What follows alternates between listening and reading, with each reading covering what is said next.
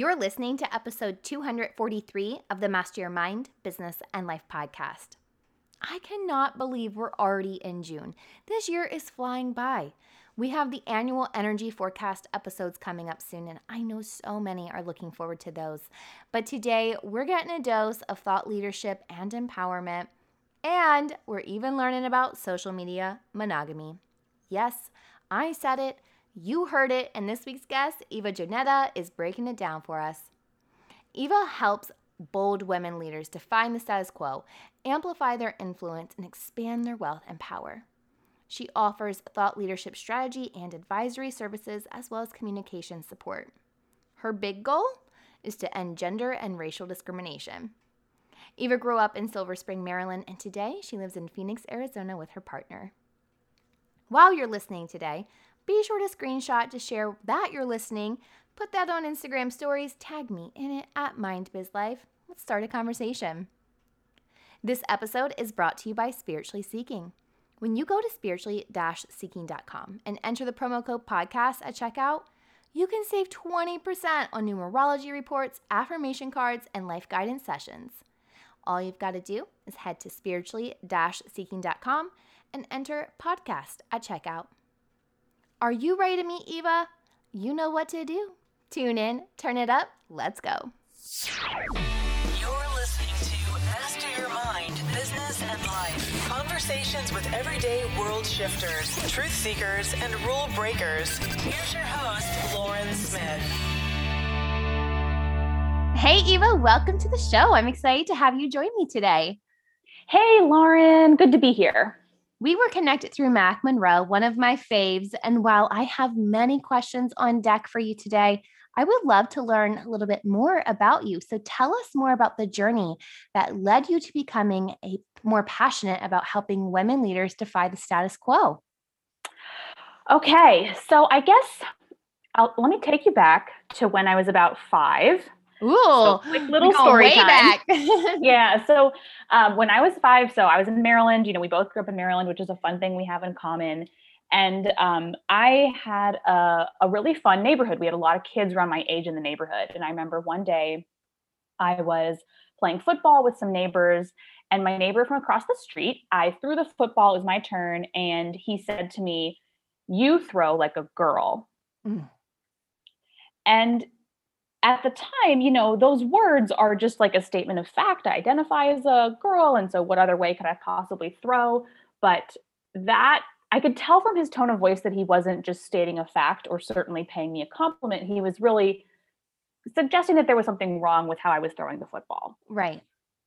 And that's the first memory I have of really getting this sense that there must be something wrong with me for being a girl. Mm. And so, you know, fast forward many years when I was in university, I took some gender studies classes and I learned about, you know, like the history of different systems of power and oppression and how they kind of work to position certain identities as being authoritative and powerful and having access to resources, and other identities, and certainly being female is one of them, um, less access to power and resources and opportunities. And so that yeah, I really felt like when I was learning about when I was when I was getting my gender studies degree actually like it really felt like a veil was being lifted and it finally started to click oh this is why that comment from my neighbor when I was a kid had such made such an impression and held so much weight and why I can remember it all these years later Wow. yeah and so when I started my own business you know I started actually in social media and marketing but Love it. yeah and that was great you know i i terrific skill building and i met a lot of great people and i learned a lot of great things but i always felt like it wasn't quite the right niche quite the right fit for what i really wanted to like put my stake in the ground about and so it over time evolved for me to realize what i really want to stand for and what i want to use my skills to facilitate is helping women build their authority, defy the status quo, amplify their influence as thought leaders so that we can, you know, ever ever slowly but surely change the tide and change our access to authority and resources and power and the ability to make change And I know that I can use my marketing skills, my communication skills to help more women do that. Oh, I love this so much. Like, I feel like there's so much to unpack here that I don't even know, where to begin. But I'll start with what resonated with me first. And it's actually going back to that five year old little girl because you made me just have an aha moment that I mm. had hmm. never consciously thought of. When I was in elementary school, I think maybe like third, fourth grade, I had a, a gym teacher, a male gym teacher, and he would always make these specific comments to the boys when we were playing dodgeball. Like, boys, don't throw it so hard. And it used to just bother me, right? Like, hmm. oh, so I called him out one day and I was like, You hmm. mean boys and girls? And every time that I noticed him saying, like, boys, don't, you know, like Hmm. something mm. of like their power, right? Like their hmm. strength. Mm. I was always like, and girls. And I remember but that by the end of that year, he would go, boys and girls, and look at wow, me. But I, I never thought of that moment. I like, you know, I mean, like in that way until you just said that. Like, so big aha moment from the get go for me. But I love how this moment was so profound in your life and it clicked for you to later then build a business and help other women step into their power. Like, how amazing is this? Well, Thank you. And yeah, I mean, I think all of us have one or probably many experiences like mine, like yours, where we could tell that there was some there was a difference that other people were perceiving right. between boys and girls. And it doesn't make any sense. I mean, it doesn't make any sense when you're a kid. It certainly still doesn't make sense, like logical sense as an adult, but it is how all the whole world around us is structured. Mm. And so mm. there's so much room for for change. And you know, over time, those experiences accumulate and you kind of learn to cope with them. And in a lot of ways, for many women, that a coping mechanism we often fall into is just kind of holding back, you know, not making any waves, just trying to be accommodating because you have to get through the day. And that can be those coping mechanisms are very important sometimes, but to to make change and to make an impact and to make it so that our daughters and granddaughters are less likely to have those kinds of experiences, it's really important to to make some noise about them. Oh, I love that. So tell us Eva, what is thought leadership at its core? What does that entail? Yeah, so I would say the a good definition for thought leader is well, it's like a person or even an organization that's recognized as an authority in their field so that their expertise is sought after and often rewarded, like mm. you know, mm. paid for. And that's kind of like the industry definition. I also think of it as someone who's using their thinking, so their insights, their experience, their perspective, their opinions to lead others to a new way of thinking or doing or viewing the world. And so you can kind of break it down word by word, which I think is helpful. But what I actually like to work with my clients on is what I call magnetic thought leadership. So it's kind of taking that industry definition and like dialing it up to 11. And what I mean when I talk about magnetic thought leadership is content that's providing provocative insights and a strong position that has an intellectual impact on its audience and it positions you, the creator, as an authority, helps you build your wealth and helps you pave the way for the social change you want to see. Oh, I like that. So, is this kind of what ties into? I see that you're an advocate that leaders practice social media monogamy. Does yes. that kind of tie into that? Break that down for us a little more. Yeah, I love this concept of social media monogamy. And it actually came out of my own just utter frustration with social media.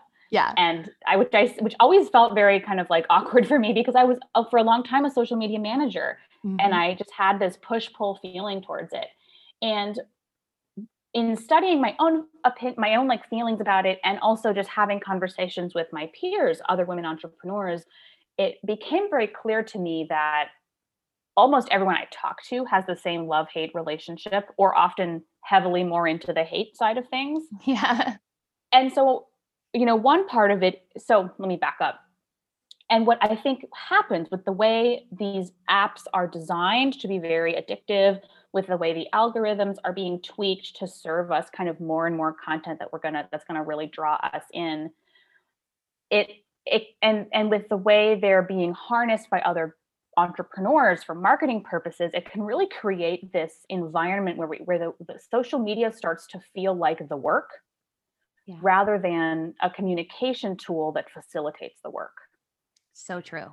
And so right we start like kind of competing with each other keeping up with the joneses on instagram or wherever and like creating content for that panders to the algorithm rather than content that's really important for the impact that we want to have or the legacy that we want to build.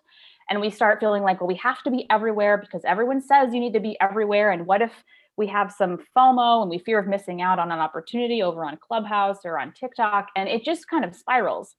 Yeah. And at the end of the day, most of this spiraling makes us feel like garbage. And why would we settle when we're working for ourselves for doing something that makes us feel bad? Besides which, I think it's not actually for many, many women entrepreneurs very effective to be on multiple social media networks. Rather, the practice that I advocate, social media monogamy, is being very strategic about the social media networks that you choose. I personally only really use one, and that's LinkedIn. You know, your mileage may vary in terms of what makes sense for your business and your customers, but the idea of really being clear that it's a tool and that every social media network you use, you use it for a specific purpose, and that is all. And I so, like that. Yeah. So tell me what you think. Yeah. No, I, yeah, I like on. no, I like the the concept of social media monogamy because well, I don't know if you know my background is I also started in social media marketing, got that same like burnout of like it's that love hate, you know, and yeah. then you find so many i'm sure you work with clients too and they want to be everywhere and mm-hmm. but then people also think that your messaging on instagram is going to be presented the same way as it is on twitter and then mm-hmm. you can just take it and put it on linkedin the same way and that's not how it works so when you realize that you have to kind of take three steps back and have a right. strategy for each platform like that that is a little more overwhelming right like you can be like oh gosh so there's a strategy yeah. for each one. Then it makes more sense to dial in, hone in on one, maybe two, and give more of your energy there than being scattered everywhere and spreading yourself thin. Precisely, Lauren. Yeah, that's exactly it.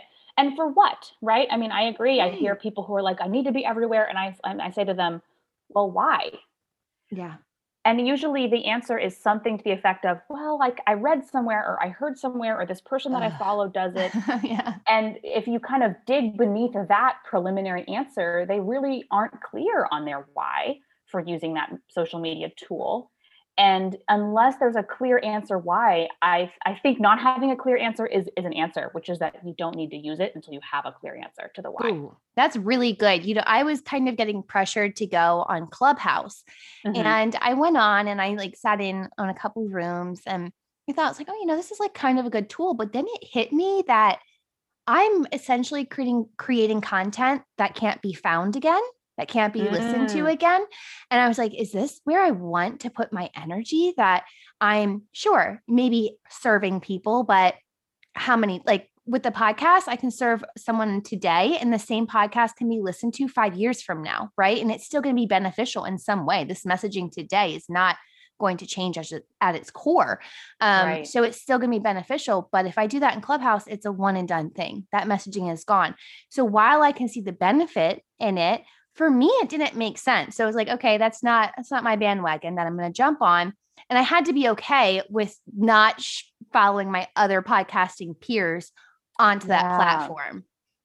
That's such a good point lauren which is that we just having to kind of have that that pause to check in with yourself and recognize okay i tried this. This is why i don't think it makes sense because i have this other project or this other strategy that ha- that gets me that outcome in a more efficient way and and this part is really important like and other people are going to do this and it might make me feel weird that i'm not doing it too and i have to like kind of prepare myself for that. Yes yeah that's so good and how do you think that you prepare yourself for that from not keeping up with the joneses? Like what what mindset shift do you think that comes with of just being okay with self and doing what what you're doing and kind of staying in your lane I think that what what it really helps me is that I I really get a lot of pleasure out of just refusing to do things Yeah, me too. Yeah.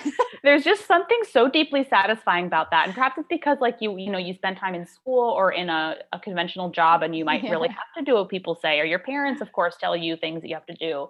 And so I just really relish just wholesale saying no to things. And so that's mm. part of what helps me is that I just enjoy the freedom to make that choice. Yeah.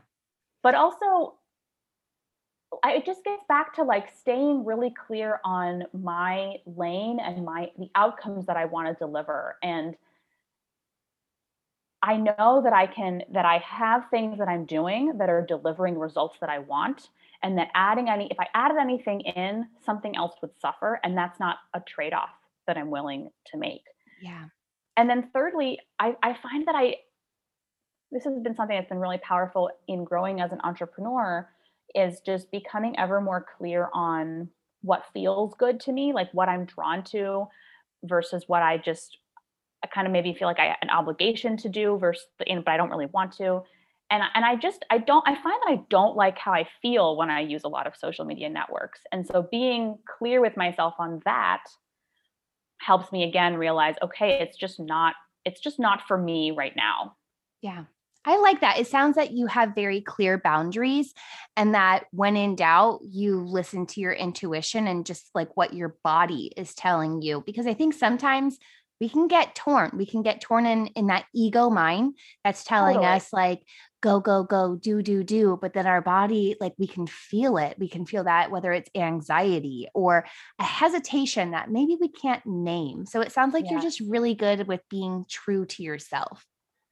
Thank you, Lauren. It's been a it's been a long time. Yeah, it's not an overnight thing, right? Like I think that's important so to know. To like it's not an overnight thing. Like you said, it's practice. So if there's someone listening yeah. today who's maybe like 10 steps behind you it's just motivation to to keep going keep practicing like every time that you find yourself not honoring yourself recognize it and snap yeah. back you know give yourself a little mm-hmm. grace and snap back what are some of the bigger mindset blocks or limiting beliefs that you notice with your clients when it comes to holding them back?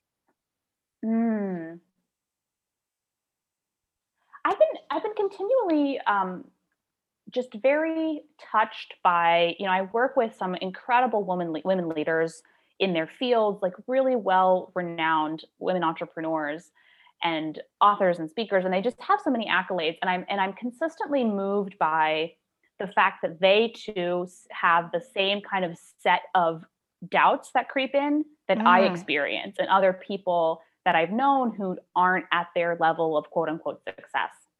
Yes. And so whether that's like, you know, simple stuff like, does this sound okay? Or is this valuable enough? Or, um, you know, what do you think of this idea? And just kind of this, this very human, like, you know we're most of us are, are, such social beings and and it helps us to have somebody to, to bounce our ideas off of or to get feedback from.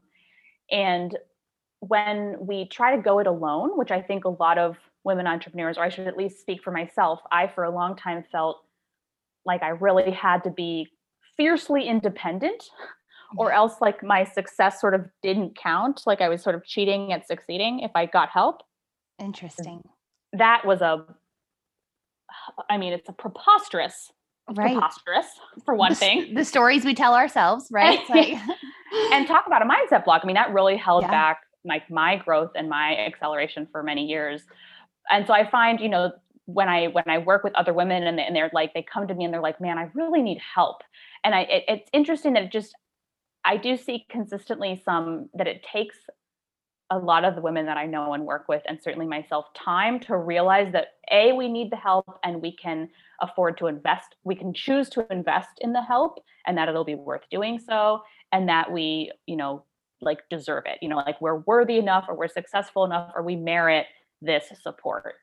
Whoa, that's a huge block that I'm not sure I was conscious of, but you're so right because I mean, women, I think in general, it's it is that like I can I think I'm speaking for myself here too and I'm sure there, there's a woman out here who may disagree but I think that asking for help is something that's that's almost ingrained in us and maybe this is like a generational trauma something that mm-hmm. like we all need to work on but it's just also asking for help and knowing and having a supportive female network to kind of boost you up, be your cheerleaders, have your back when you feel like you're about to fall.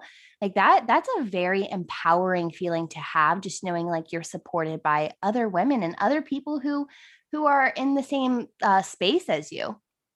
It's so interesting that you say that today, Lauren, because earlier before our interview, I was working on an article I'm writing about that very thing. And I, I my kind of my paradigm of it is the is the idea of micro communities and how incredibly important micro communities are for women thought leaders. Ooh. And what I mean when I talk about a micro community is an intentional small group kind of a, a group in a safe container that facilitates intimacy and facilitates connection.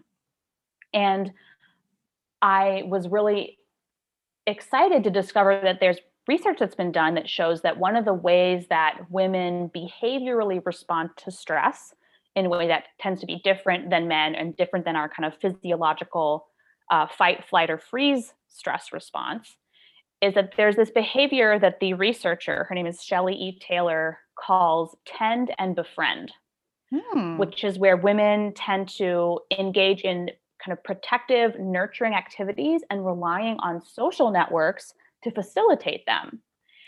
And I think that's so interesting, and that there aren't a ton of, I haven't found, and I identify as an outgoing introvert, but I haven't found a lot of solutions or a lot of opportunities to build this kind of to have this micro community experience where I can kind of tend and befriend. I haven't found a lot of opportunities for that.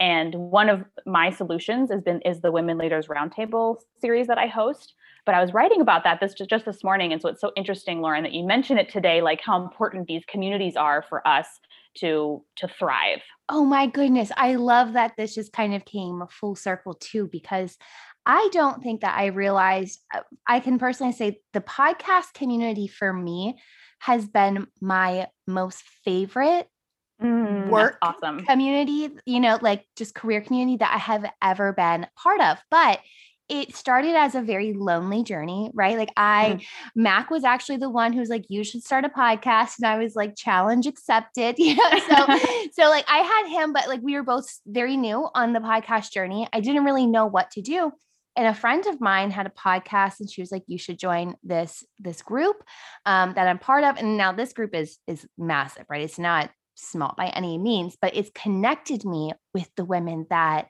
now are like part of that smaller community right so it's like awesome. oh my gosh the the host is down like what are we doing you know just and we're all yeah. over the world some are in bali california i'm in florida so just having that it's you can almost have a event right? Like you you can vent in a safe space. You can bounce ideas off of that. You can kind of have that, hey, this isn't working for me. I just need an outside opinion. Someone who's not in my space to just give me that fresh outside look.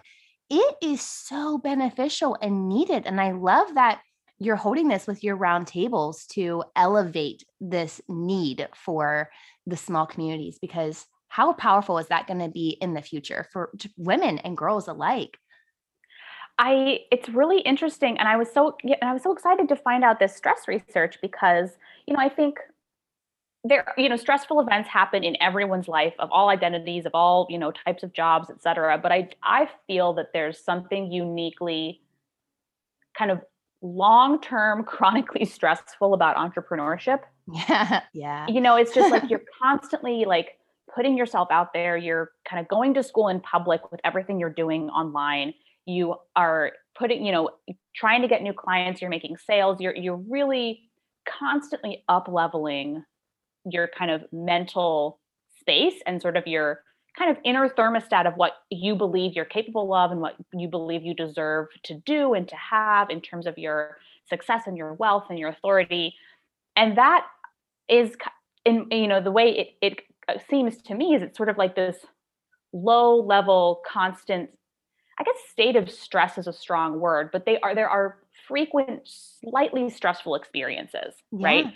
And sometimes really big stressful experiences. But what I have found so powerful about being in micro communities with other women peers who are going through the same things and who are challenging themselves in similar ways is it's it's so validating and and reassuring to be in these communities and to, and to feel this connection with other people who are kind of in the same game and i do and it so so it was very interesting to see that there's research that shows that this is a way that women have historically or i yeah i guess like evolutionarily dealt with stress.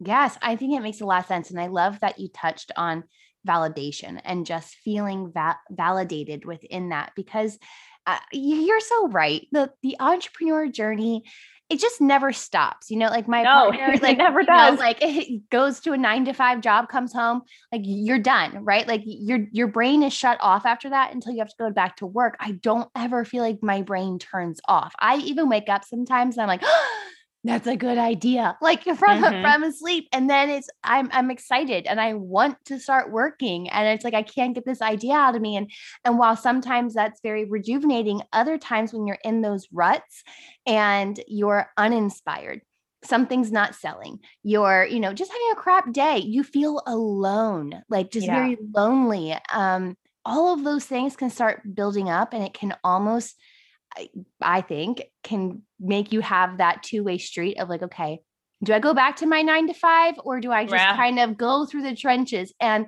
for me, my motivation is to never go back to a nine to five. So I'm like, I'll just keep going through those trenches. But if you have that micro community, it's like cheering you on, like, I've been there. This helped me. Try this. Or, you know, just eh, just being that person to just listen. So mm. you can mm. just kind of, you know, clear your plate a little bit is mm-hmm. so powerful. So I love that you found that there's studies behind this because I'm interested just to learn more and see how this this grows and expands. Yeah, isn't that isn't that so interesting? I was just really excited about it. Yeah, I think it's I think it's fascinating. So I know we're getting a little bit short on time, and um, I feel like there's so much more that I want to unpack. but I know that our audience will gain so much more from you if they connect with you. So tell them where they can go to connect with you further and learn more about you. Sure. Yeah. Well, you have heard now that I'm only available on LinkedIn. So if you're a social media person and you're also on LinkedIn, I would love to connect with you. So you can send me a connection request and just, you know, drop me a note and let me know that you heard me on Lauren's show. I love making new friends and yeah, I'd be delighted to connect that way. The second way you can connect with me is by going to 5magneticpillars.com. That's the number 5 and then magnetic pillars are spelled out. And that's my short free email course about the 5 pillars of magnetic thought leadership content. And so you'll learn more about you know what magnetic thought leadership is but the other thing that i like to about that is every you know and when you reply to any of those emails you'll get directly into my inbox and i love um, you know writing is my love language and so i love Aww. corresponding with people so if you if you're into like that kind of connection then email me Perfect. I love that. I'll be sure to link both your LinkedIn and the five magnetic pillars um, website in the episode notes so that everyone can just have an easy click and check it out. But Eva, you are full of so much passion and wisdom. Thank you for joining me today and sharing your light. Thank you, Lauren. It was really good to be here with you and your audience. Eva was gracious enough to invite me to join one of her roundtables, and I am pumped to do that soon. I'll keep you posted. But in the meantime, be sure to connect with Eva. I have shared the direct link to her website and mentioned freebie on this week's episode notes found on mindbizlife.com. And hey, don't forget to connect with me while you're getting social. I am on Instagram and Twitter at mindbizlife. If you enjoyed this episode, share it with a friend and be sure to leave the podcast a five star rating and review on Apple Podcasts or wherever it is that you tune in and turn it up. I'm back on Friday for another episode of Fuel Your Life Friday. But until then, remember every level of life is an opportunity to grow. Be well, my friend.